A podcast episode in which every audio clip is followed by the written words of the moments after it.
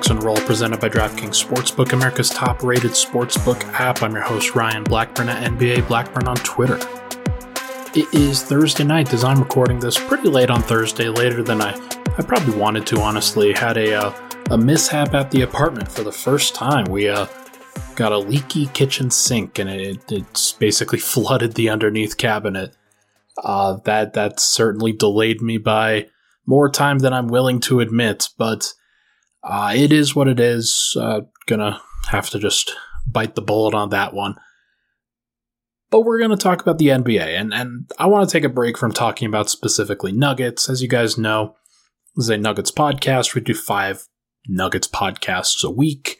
And Denver right now, I mean, it's it's tough to say. They're they're kind of boring. Uh, 14 and 14, they are just as liable to uh, have a great performance like they did against the Washington Wizards through 30 minutes, and then just absolutely malfunction for the next 18, as they are to kind of just getting torched by the Minnesota Timberwolves as they were. Uh, it was pretty emblematic, I think, of Denver's season to start now, where Jokic in both games was very good. He was fantastic in the first game at home. Uh, until he wasn't and until he was ejected and you saw what Denver looked like when he wasn't playing, when he wasn't at his best, when he wasn't out there. And then in this next game, where Denver, their defense has been slipping for a while here, and this was kind of the nail in the coffin on calling them an elite defense, I think. Uh, they have sucked, just absolutely been so bad on the defensive end that it's very emblematic of who they are as a team right now that when Jokic isn't at his best, and I don't think he was on Wednesday night, then the team is susceptible to performances like that where they just don't get enough help from the rest of the group. So I want to take a break from talking about the Nuggets. I think there's been enough to talk about, and we're going to talk about much more dreary topics like COVID and uh, things like. No, I mean, we're going to talk about that in the first segment, but Second segment, third segment, we're going to go through the Eastern Conference, going to go through the Western Conference, and I want to do an exercise here going through all 30 teams in the NBA, maybe 29, and we'll just leave Denver out of it. Uh, but 30 teams in the NBA basically talking about where they are, where they're going, and if they're a trade candidate over the course of the next couple months. Because I think that conversation in particular will be illuminating for a lot of people where you don't necessarily know uh, who is going to be available on the trade market, which players to start really thinking about. Uh, but if you're a Nuggets fan, I think you got to temper your expectations for sure. Uh, but let's start with the COVID aspect of things. I saw, and, and over the course of these past few days, there's just been so many names that have popped up on the reserved COVID 19 list where players are either testing positive or they are uh, just a close contact for the health and safety protocols. Uh, most of the time, it's a testing of positive, and then if you are unvaccinated, then you it doesn't matter whether you uh, test negative after that. You're still going to be stuck for ten days, uh, unless you can produce multiple uh, negative PCR tests. Excuse me. Um,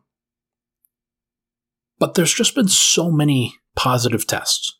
There have been so many players that have been placed, placed into COVID protocols, and it's not really surprising when you you think about the Thanksgiving break. You think about where where players were going. They're going home. They're seeing a big group of family. Everybody that's vaccinated feels like they're in the clear. And the restrictions have really loosened and relaxed over the course of these last couple months in the NBA, where uh, players aren't wanting to do the entire process where they wake up in the morning and take a PCR test and then go home and then come back and take a test and then go home and t- come back and take a test. It's just been a crazy experience for a lot of the NBA for a long time, and it's been exhausting. So I understand why players and uh, personnel are wanting to res- like kind of relax those protocols because it's just a human element of this that people can't deal with that forever. Unfortunately, it just like that that's really turned into a wide array of players that have been placed into COVID protocols right now, and here's just a brief list of them James Harden, Lamarcus Aldridge, Paul Millsap, Zach LaVine, DeMar DeRozan, Coby White, Russell Westbrook, Avery Bradley, Dwight Howard, Giannis Antetokounmpo, Bobby Portis, Donte DiVincenzo, RJ Barrett, Obi Toppin, and most recently De'Aaron Fox. Uh, there's just a lot of players, and, and I didn't list everybody that's in health and safety protocols right now. We know that Denver had dealt with a group of players that were in health and safety. Uh, Austin Rivers is still coming back to it. He's he's missed at least five games, I'm pretty sure. Um, Bones Hyland missed a few. Bol Bol missed a few. Uh, but Denver specifically, they haven't really been as impacted as a lot of teams. But let's be real, almost every single team has dealt with a COVID outbreak at this point. And because of it, the NBA has decided to change their protocols. Here's just the direct tweets from Woj. Uh, the NBA and NBPA have agreed to a new COVID protocols uh, for the Christmas holidays, including daily testing and increased use of masks. 52 players have gone into the league's protocols this month. I don't know if that's just in the month of December or if it's basically like November 15th to December 15th or so. But it's still a lot. It's still a lot, a lot of players. If you just do the math here, if there's 17 players on 30 teams, that's 210, 300, 510. That's 510 players in the NBA. That's 10% of the league that has gone into the league's COVID protocols. That's insane. That's a lot of players. That's just in a month.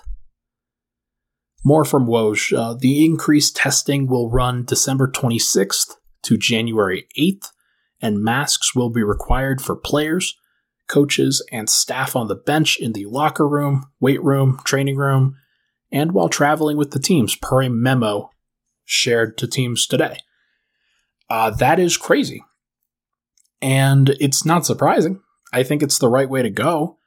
I think that increasing these testing procedures while also being more vigilant on the mask wearing and maybe doing some more stuff from game days and then just like being conscientious of the fact that the Christmas holidays are going to be a time where you want to spend with family. You're not going to take players away from that opportunity. But as long as you test, as long as you try to keep everybody as separate as possible and safe as possible, then maybe this limits it a little bit. Uh, but it is still pretty concerning that we've gotten to this point. Uh, the NBA has also incentivized booster shots and they've incentivized players that are, of course, vaccinated that uh, there won't be as stringent of new restrictions for the players that have gotten booster shots in over two weeks ago, uh, long enough that the booster will be in full effect. Uh, but it's clear that this new variant that is uh, kind of sweeping the world, sweeping the nation, sweeping everywhere right now, uh, it's more contagious and perhaps less deadly, but still more contagious to people. Uh, and that's why even vaccinated players and personnel are still getting positive tests. And uh, that's that's what happens with diseases. That's I'm, I'm not a I'm not an expert on any of this, but even I know that that's what happens when diseases mutate so that they can survive, so that they can continue flourishing. Uh, this was always going to happen. And it's too bad that it's now gotten to a point where we were seeing a lot of players getting sick and they're not just being asymptomatic, it is symptomatic cases too. So, hopefully, the improved protocols, hopefully, the booster shots, hopefully, uh, the vigilance that is going around the NBA right now and around different leagues, uh, hopefully, it's taken seriously. Hopefully, this is an issue that can be shaken, that can be really put to bed at some point, but if it's handled improperly, then this could still be around for a long time. It could look a lot like last year, where you still had players and teams and uh, lots of uh, health and safety protocol folks where teams had eight players that they could play and 10 players that they could play Denver, due to injuries right now, is really at 11, but uh, it's still crazy to me that uh, we're in this position. And it's because sports are very important to people. It's because this is a multi billion dollar business, and that's the reason why they're going to keep going. They're not going to stop the schedule. They're not going to slow this bad boy down. They're not going to cancel the Christmas Day games. Let's just be honest about that. But they are going to try other things. They are going to try to make this better for people. And that's probably the right call. So hopefully it works. I am, um, my, my confidence is tepid, is what I will say. Let's take a break.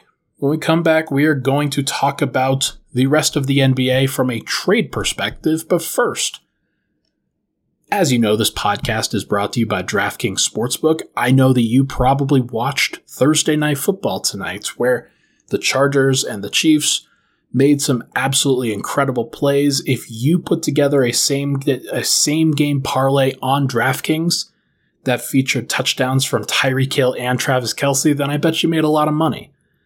Uh, because that's what DraftKings does as the official sports betting partner of the NFL. You're a winner once a single point is scored if you are a new user. Uh, new customers who bet just $1 on DraftKings Sportsbook can, uh, for one team to score, can win $100 in free bets. It is that simple. And the same game parlay feature, as I mentioned, it's going to be a situation where you're, you're always going to be able to get creative. You're always going to have a good time. And the great thing about combining multiple bets is that you get a bigger payout. Because if you do it right, if you know the game, you can win a lot more money. DraftKings, they are safe, secure, and reliable. You can deposit and withdraw your cash whenever you want. So if you're interested in betting on the NFL this week, then make sure to download DraftKings Sportsbook app now and use promo code MHS. Bet $1 on any team to score and win $100 in free bets. If they score, you score with promo code MHS this week at DraftKings Sportsbook, an official sports betting partner of the NFL. Must be 21 or older, Colorado only, new customers only, restrictions apply. See DraftKings.com slash sportsbook for details.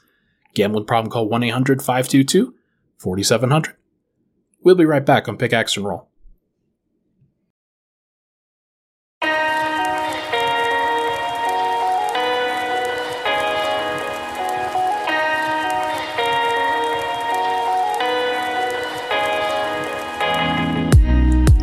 Pickaxe and Roll. Ryan Blackburn here. Thank you so much for tuning in. Okay, let's talk about the Eastern Conference first. Uh, we'll do the Western Conference in the third segment, but I want to go through the Eastern Conference contenders, the middle of the pack, and the sellers, kind of breaking this conference up into three groups to really understand and fully have folks appreciate where these teams stand, where these teams lie are they good? Are they bad? Uh, are they going to be buyers? Are they going to be sellers?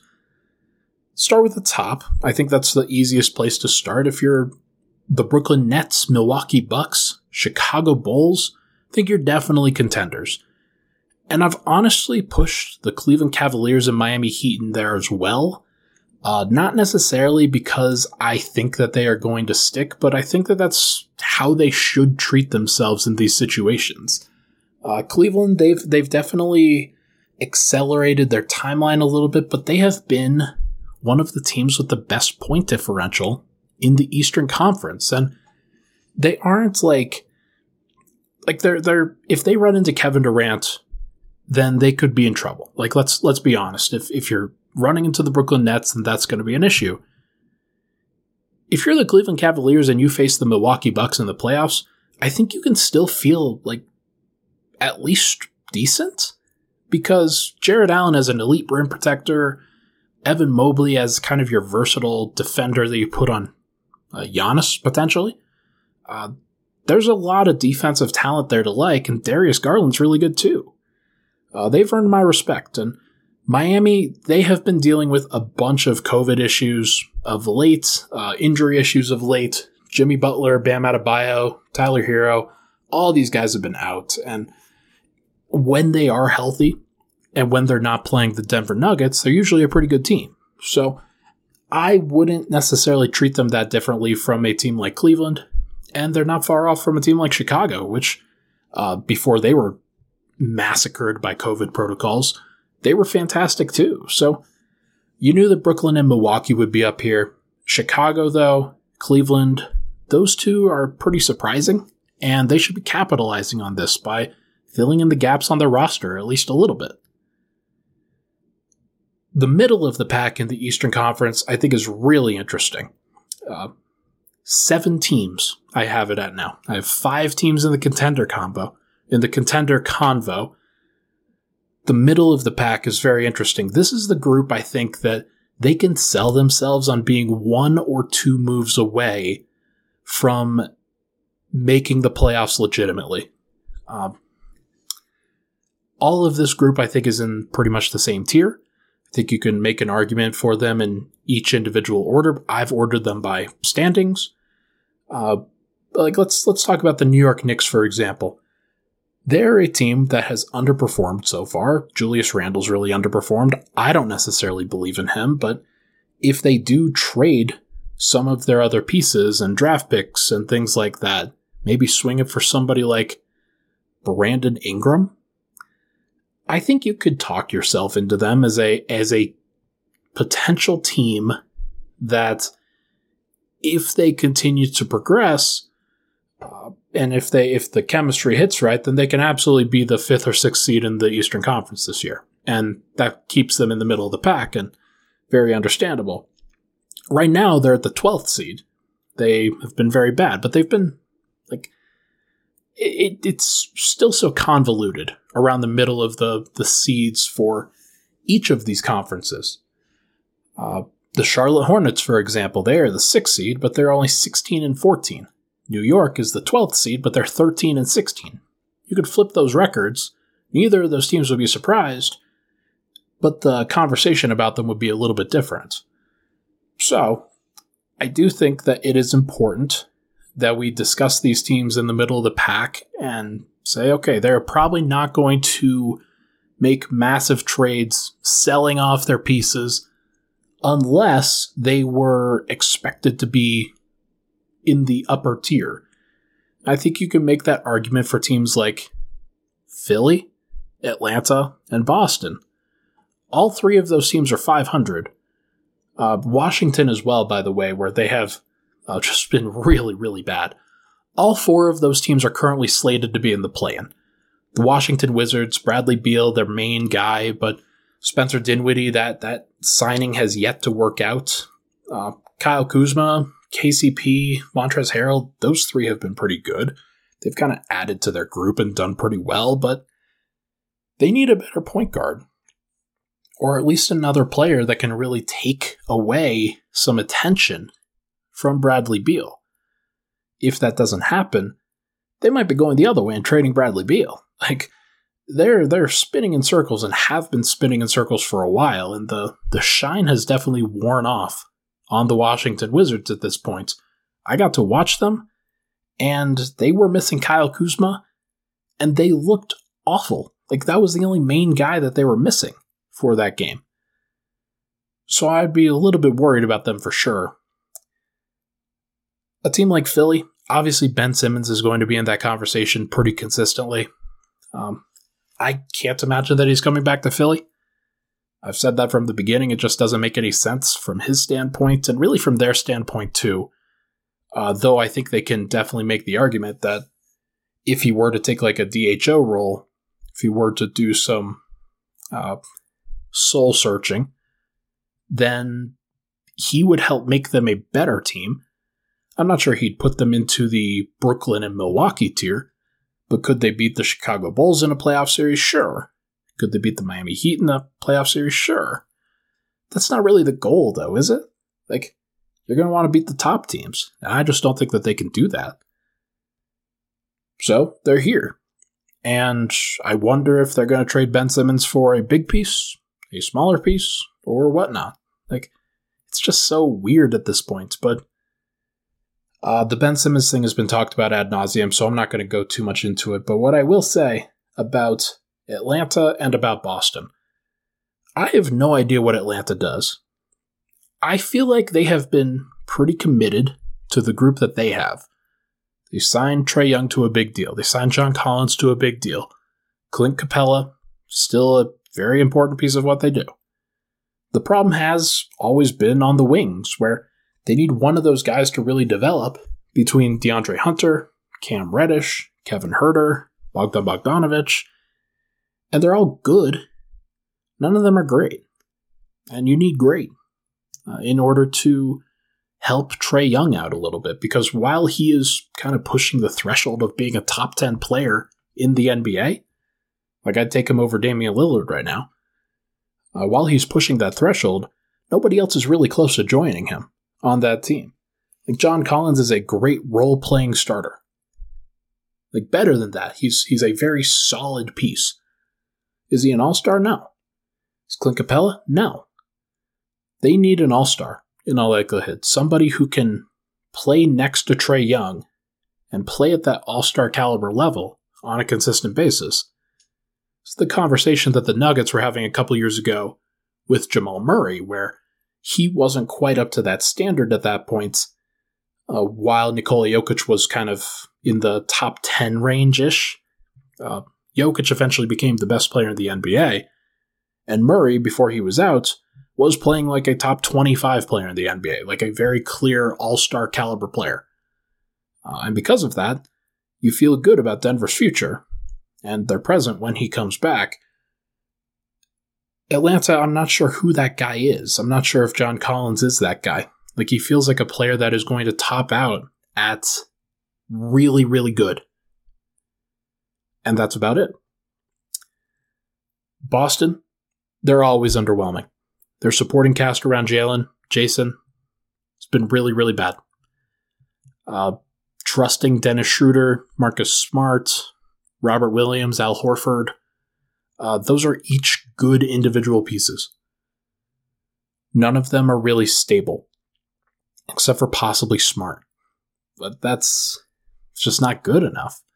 And when you have Brown out as long as he has been, just hasn't really played a lot lately, uh, Tatum has been up and down, and sometimes the ups are great, where he scores 40 points a couple days ago, but sometimes the downs are where he scores 20 points on 25 shots, and that happens pretty consistently. So they need somebody who sets the table for him, for Jaylen Brown, for Robert Williams, kind of distributes everything. Like Kyle Lowry on that team would be fantastic. They should have gone after him. He would have been great. Uh, that's not available to them now. But they might try to look at something similar. Not sure who. Maybe they try the Ben Simmons for Jaylen Brown swap. Maybe that's where they get serious and those teams tie themselves to each other even more. Uh, I'm not sure. We're going to have to see. I'm very curious. Finally, Toronto in this tier. I think that they are a very interesting team that could go either way where OG Anunoby hasn't played a lot lately. Uh, Pascal Siakam wasn't playing to start the year, now is playing, and I mean he's good, he's pretty pretty good. Uh, Fred VanVleet has improved as well. He's not like he's also not spectacular though. Like he's not an all star caliber guy. Uh, but I do have a Scottie Barnes crush. Like that dude is so good at everything. And it is so interesting to watch a player like that where you saw the the the blossoming of a skill set at Florida State, but they didn't really let him do too much shooting. He never really took a bunch of those shots and tried to limit it to what he could do on a consistent basis. Now we're learning that he can do the other stuff, and it just kind of takes time when you're a young player like that. So I really like Scottie Barnes. I think he's a guy that they should be building around for a long, long time and that's going to transcend probably Siakam. Like I, I think that they should be going for a legitimate center, uh, but it's not something that they really believe in, at least not with their current group.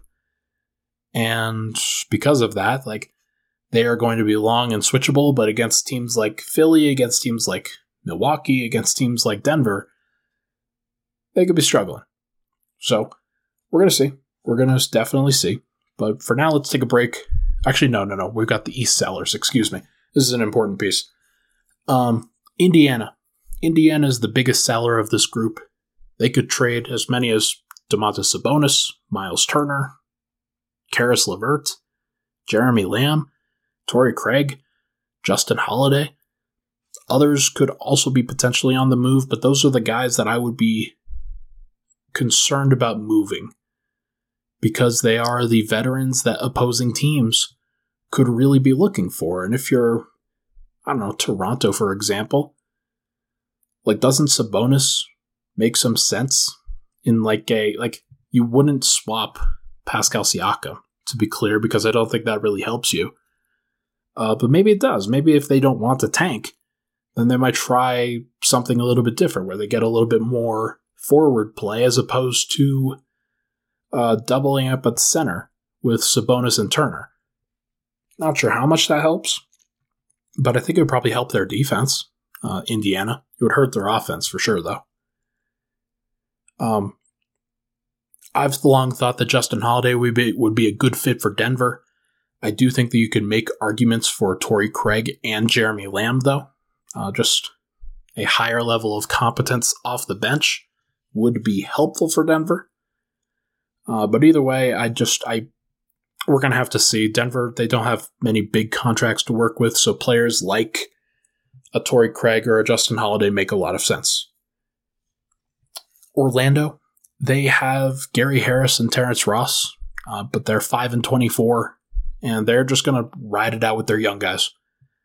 They just seem like a team that is very content to let uh, Cole Anthony, Jalen Suggs, Wendell Carter, um, uh, Franz Wagner. I was thinking Mo Wagner, but realized that's his brother.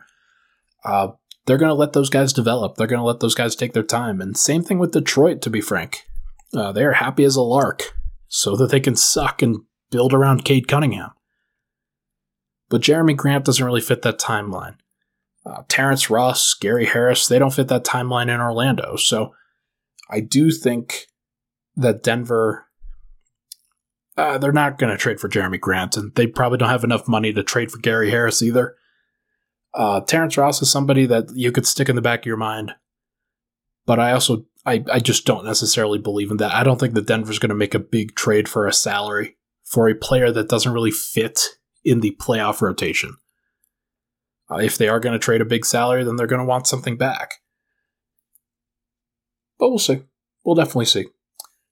Let's take a break. When we come back, we are going to go to the Western Conference, talk about those teams. We'll be right back.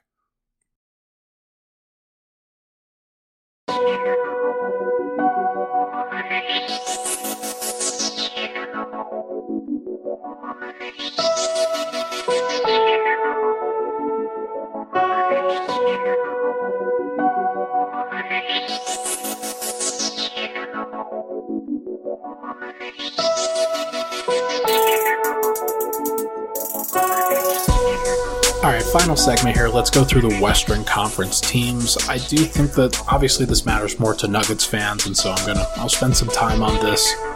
Make sure that everybody is fully understanding of what the the contender tier is, what the middle of the pack tier is, and what the selling tier is. Because I think the selling tier it's pretty small, uh, but there are four teams that I think like they they definitely fit that mold. There are two other teams that probably should sell, but we're not going to talk about them like that because they have pressure. And then there's the big middle of the pack, and then there's a smaller Western Conference contender tier than normal, and it includes only three teams the Golden State Warriors, the Phoenix Suns, and the Utah Jazz. Um, Golden State's 23 and 5, as is Phoenix. Utah is 20 and 7. All three of those teams are the only teams in the NBA uh, actually, no. Brooklyn is has a seventy-two percent win percentage, but those three have the highest win percentage in the NBA. And it's not surprising that uh, the West has always been better. It, it, but it also has come at the expense of the middle of the pack, where teams like Portland have really struggled. Denver is not the same as they were last year, nor is Dallas, nor are the Lakers, nor are the Clippers all of those teams are dealing with something or other. Uh, teams like the Clippers and Lakers are kind of in purgatory due to their injury situations, though Jamal Murray's injury may change things eventually when he does come back. But the contender tier is pretty solid. I do think that that group, Golden State, Phoenix, Utah, they're all very similar, aren't they? Where you've got a strong backcourt in each of those groups. Golden State, they have Steph, Klay when he comes back, Jordan Poole. All three of those guys, strong scorers, going to be carrying the day a lot of times. Phoenix, you've got Chris Paul, uh, Devin Booker.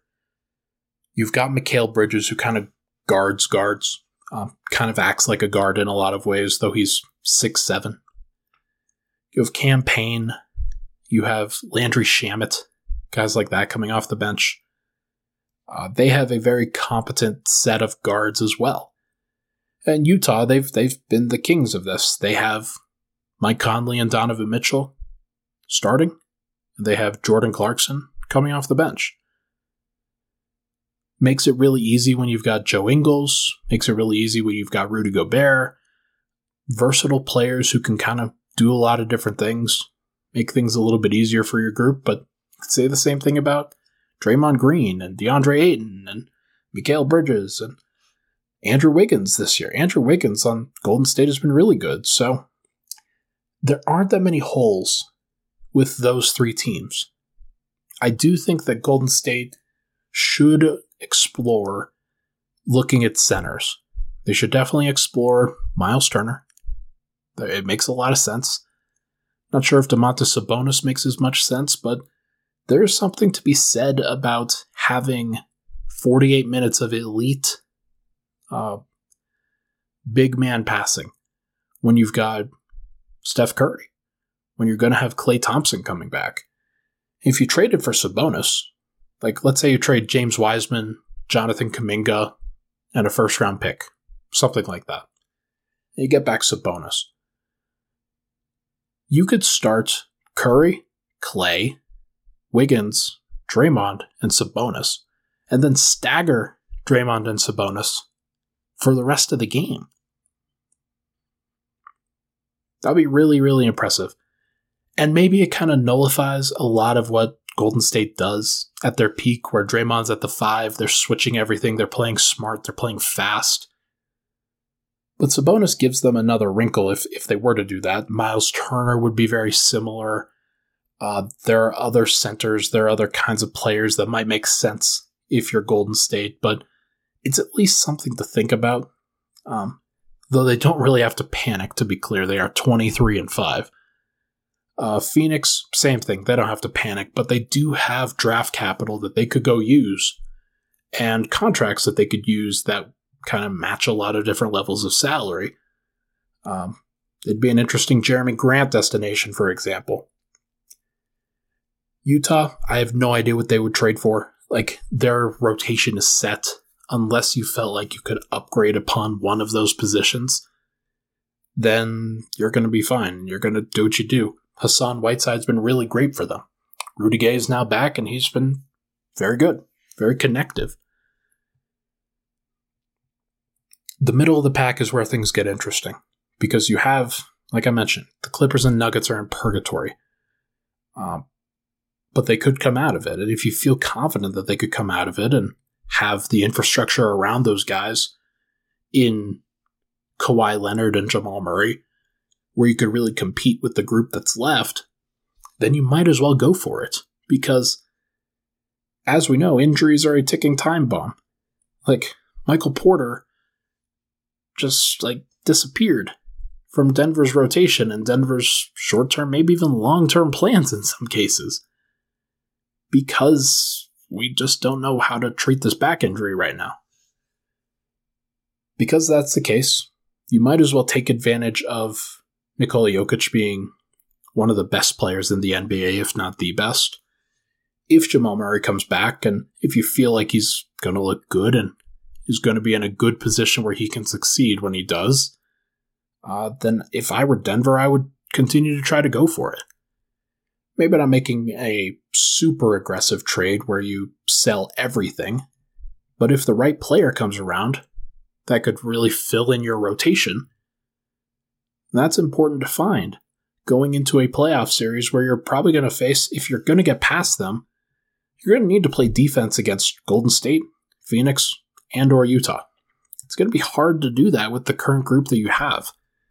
If you have a nice guard defender, somebody that you acquire, somebody that you trade for, then maybe that makes a little bit of sense if you're Denver. Clippers, I, I don't believe in them. Like they are 16 and 13 and like it, it does seem like they are better than Denver from a statistical standpoint, but I just don't really believe in their process right now. I think they're relying on a bunch of guys that are going to fall off at various points. Uh, Paul George, not currently playing, I don't think, but he just doesn't look great at this current juncture. Um, it would be different if they had a, another tier one superstar next to Kawhi, but I just don't think that they could rely on Kawhi to be back and be that guy immediately. So it might not make sense to go all out. The Lakers, they have nothing but Talen Horton Tucker to really offer to other teams. I think they have like a 2027 or 2028 first rounder. Uh, but that's really it. Like the contract matching is really tough too because the three big contracts that they have are LeBron James, Anthony Davis, and Russell Westbrook. And I did hear from somebody that uh, Russell Westbrook, like it's going to be hard to trade him. But is LeBron James above trading Anthony Davis because of how bad he's been to start the year? I don't think he is. I think he's impatient at this point, and as he should be. Anthony Davis was supposed to be the guy, and now he's just a guy. He's just not the player that they were hoping for him to be. And I, I wonder why that is. Like, a lot of people have discussed the waning athleticism, a lot of people have discussed the jump shot. It does seem more like a mentality thing to me, where he might just be trying to fit in rather than stand out and, and doesn't necessarily want the pressure of being that alpha guy going forward, where he's always butting heads with heads with LeBron and AD and uh, Russ and guys like that. Excuse me. I can understand why, but if he wants to be considered one of the greats, then he's going to have to do something great. Like the bubble run was fantastic, and he deserves credit for that. But it is the only thing in his career that really showcases that he's an impactful NBA superstar. The rest of it is just kind of like meh. That's just kind of how I feel. Uh, they don't have a lot of great trade candidates, as I know, as, as I as I let you guys know. The contract situation with them is just really ugly, and I don't see them unless they trade Talen Horton Tucker and decide to get older uh, I don't see them making moves that are going to actually improve them. The Memphis Grizzlies, I also don't see them making moves, but a lot of it is just because they don't really have anything to prove at this stage in their development. I have no idea what they would do. Like, they believe in Ja Morant and Jaren Jackson and the infrastructure of the players that they've also added to that. Uh, Dillon Brooks, Desmond Bane, De'Anthony Melton, Ziaire Williams, Steven Adams, uh, Brandon Clarke, Xavier Tillman. They've got so many talented players. I didn't even mention Tyus Jones and Kyle Anderson and guys like that. Like they have a lot of great pieces. Do they need to consolidate and trade it for a star? Only if you think that they're ready. Only if you think that Ja Morant and Jaren Jackson are those guys. I think Ja is. I think that he's definitely somebody that could that you can believe in. Um, I am still a little bit concerned about the rest of that group in a playoff series. Like I think that Denver, if they match up with Memphis, they're feeling pretty good. You've got to get somebody to do the hard work of chasing around Ja Morant, but you're feeling pretty good if you're Denver, I think. Dallas, uh, it's hard to feel good about Dallas, right? Like Luka Doncic, he's pretty good. They've talked about him being overweight. Uh, we've gone through that as Nuggets fans. Uh, Nikola Jokic went through that earlier in his career. And when he got serious about being in the weight room, he was fantastic and has, has seriously leveled up and become a different and better player because of being, not just because of being in better shape, but because it pushed him to be better. Um, I do think that Luka may or may not be going through that too, where it's hard to fully commit. I fully understand this. Like it's it's completely understandable if you are a young dude that kind of struggles with weight all the time. Um,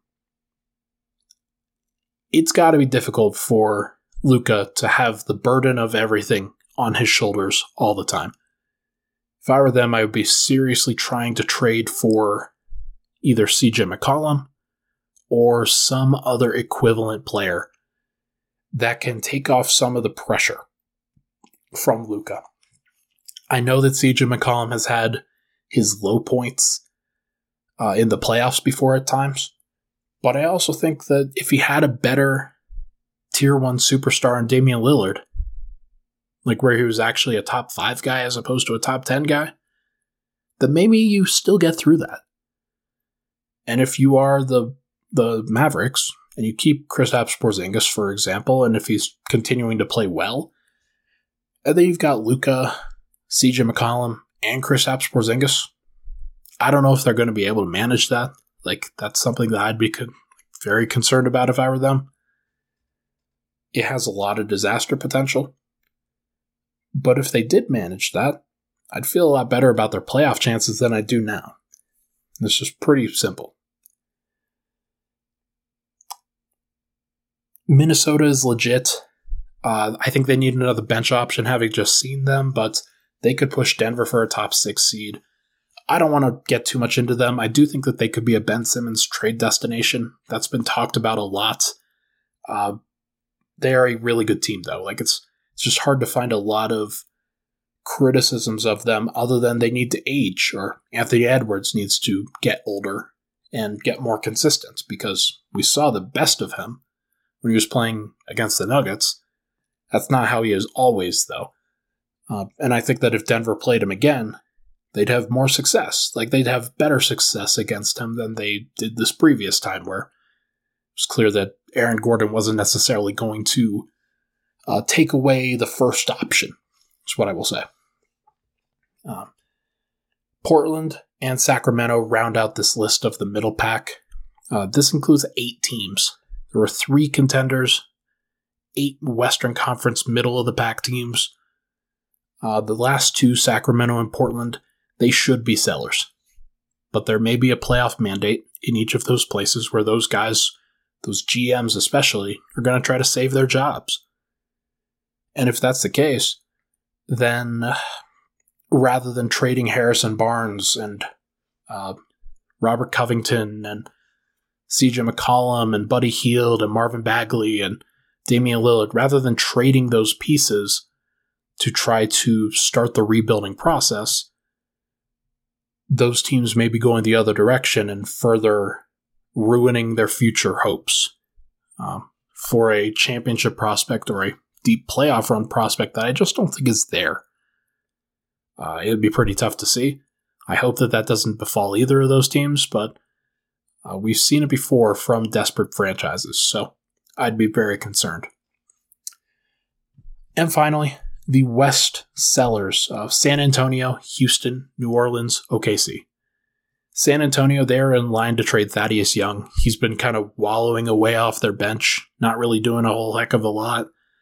Uh, he is a good player and would be a good fit for a lot of teams, uh, especially teams that need a backup five that they trust as a playmaker, as a roller.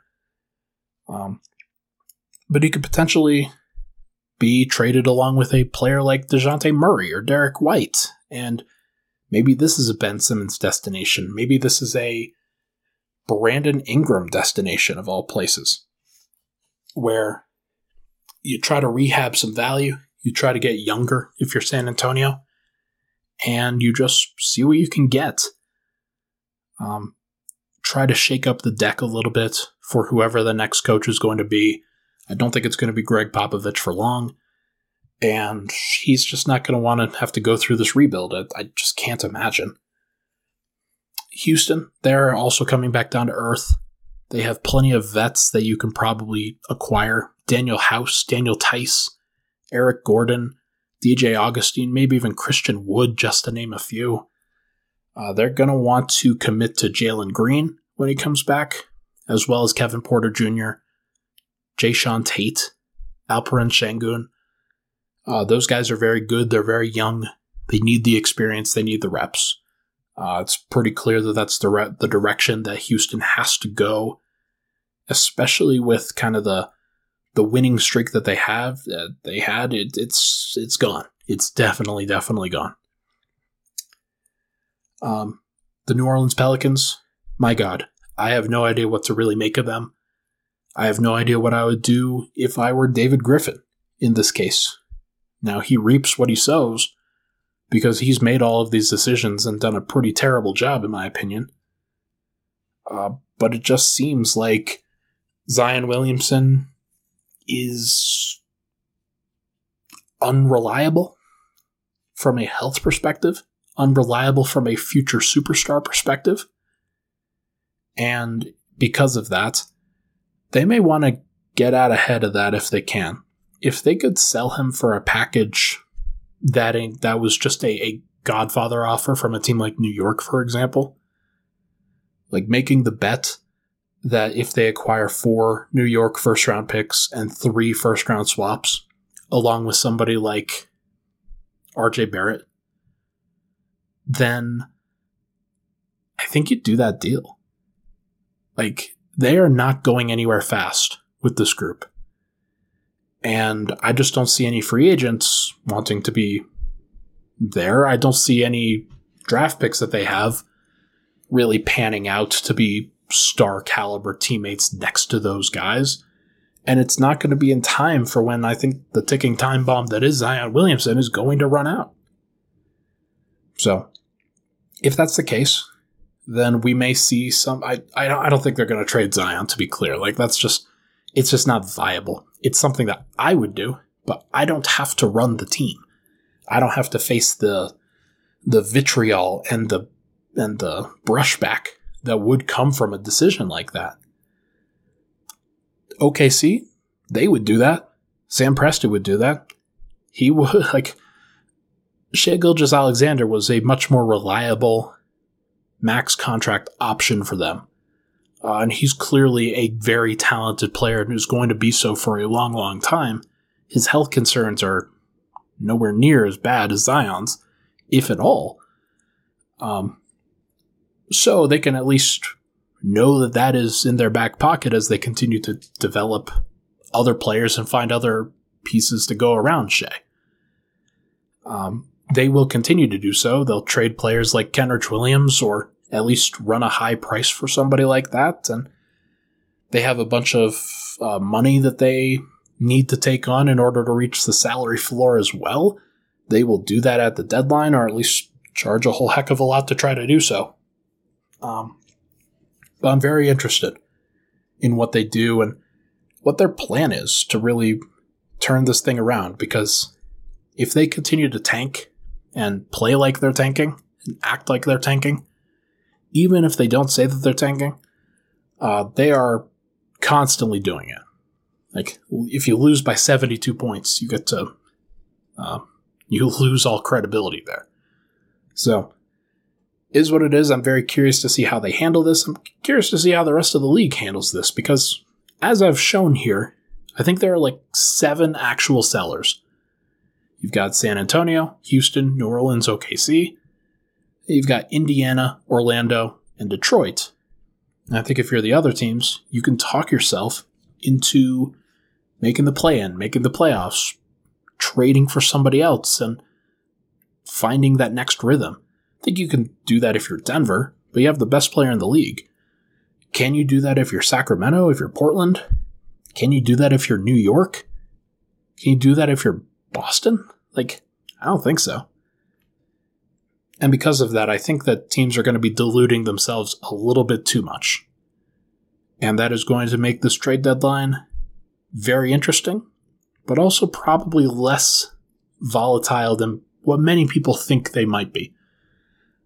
I think the Ben Simmons thing will probably get sorted out, and that'll be a very interesting domino to drop.